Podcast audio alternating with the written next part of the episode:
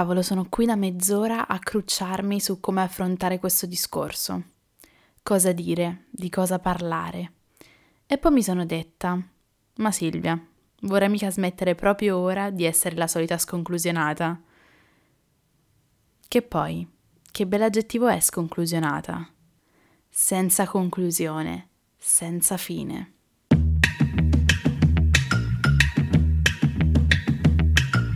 Questo è UF, Ultrafragola Fanzine, un podcast per chi pensa troppo e ama complicarsi la vita, in questo mondo incasinato e dolcemente effimero di cui tutti vorremmo essere protagonisti.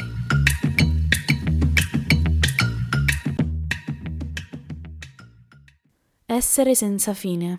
Non pensate alle cose, non pensate alle storie d'amore, pensate alla mente, al pensiero, alle parole. Ecco, allora non posso più dire nemmeno di essere una sconclusionata. Prendere, dare, prendere, dare, prendere, dare. Mi è entrata in testa quest'idea, non so bene quando, che ogni relazione affettiva sia il risultato di questo rincorrersi all'infinito. E perfino di notte, nei sogni, io corro, corro sempre. All'inizio sfreccio veloce, mi serve solo essere appena un passo avanti, tenerlo attento. Mi piace incuriosire, intrattenere. Lo starò imbrogliando. Mi sembra già di arrancare. Comincio ad accusare la stanchezza e lui percepisce il mio respiro affannato. Questa mi sembra proprio una truffa bella e buona. Sarò solo io che sento di starmi consumando troppo velocemente? Ma che starà pensando di me? Ecco, adesso arriva. Adesso mi supera, mi lascia indietro ho finito di incuriosire, ho finito di intrattenere, ho finito tutto troppo in fretta e ora non ho più niente da dare. Prendere, prenderei all'infinito. Come mi piace che mi insegni cose nuove, quante cose non so, e come amo la sensazione di essere presa per mano ogni volta verso piccoli nuovi mondi. E com'è bello quando sorride di fronte alle mie labbra spalancate al mio stupore di bambina quante cose non so che dovrei già sapere, quanti mondi non ho conosciuto che dovrei già aver conosciuto. Lo vedo adesso che si scoccia a doversi spiegare. È stanco di non essere compreso al volo e annoiato dalla mia incapacità di aggiungere, di completare. Ora taglia corto, non mi lascia più prendere, perché io ora non ho più niente da dare.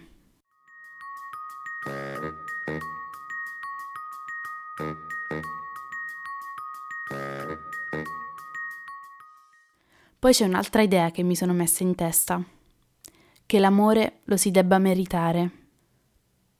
Non mi ero nemmeno resa conto di questa mia convinzione. Poi qualcuno me l'ha fatto notare. E adesso me la vedo marchiata in fronte, come se mi fossi iscritta ad un concorso pubblico che dice alla più bella, brava e simpatica, vincesi un'ora d'amore.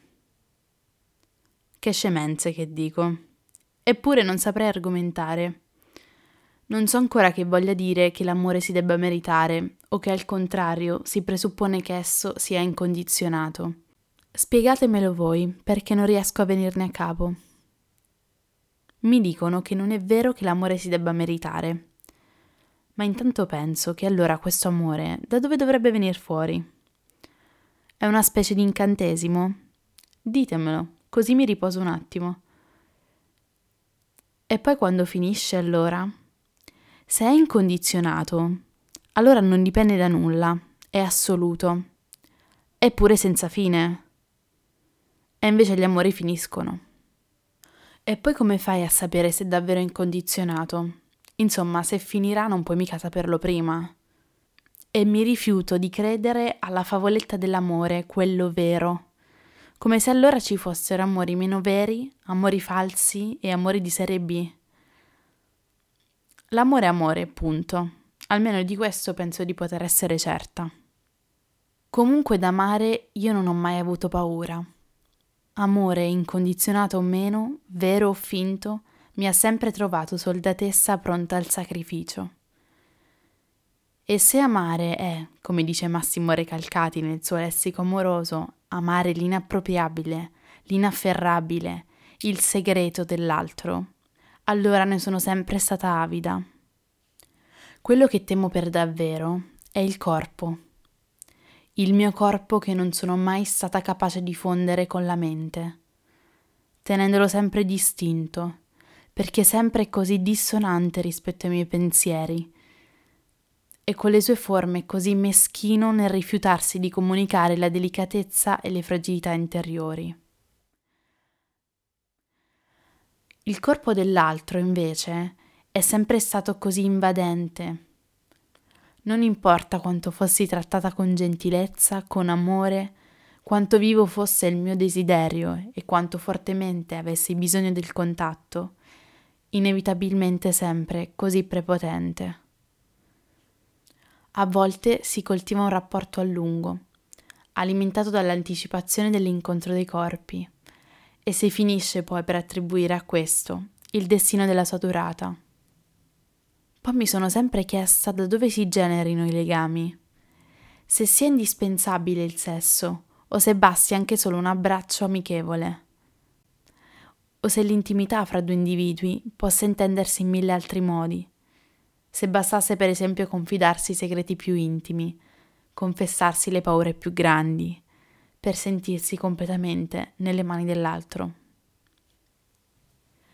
Infine, se c'è una cosa che ho capito di me e di tutto questo, è che mentre mi piacerebbe saper sorvolare sulle cose con leggerezza, come diceva Calvino, mi riconosco il privilegio di sentire più intensamente di altri e volentieri mi offro come paladina per tutti quelli che insieme a me provano a soffrire tantissimo e ad amare tantissimo.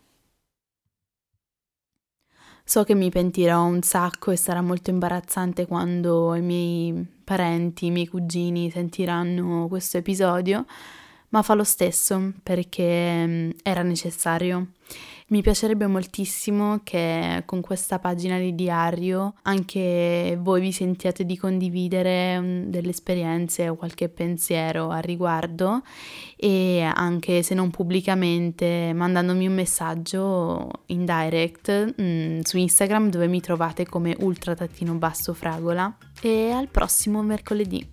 Bye bye!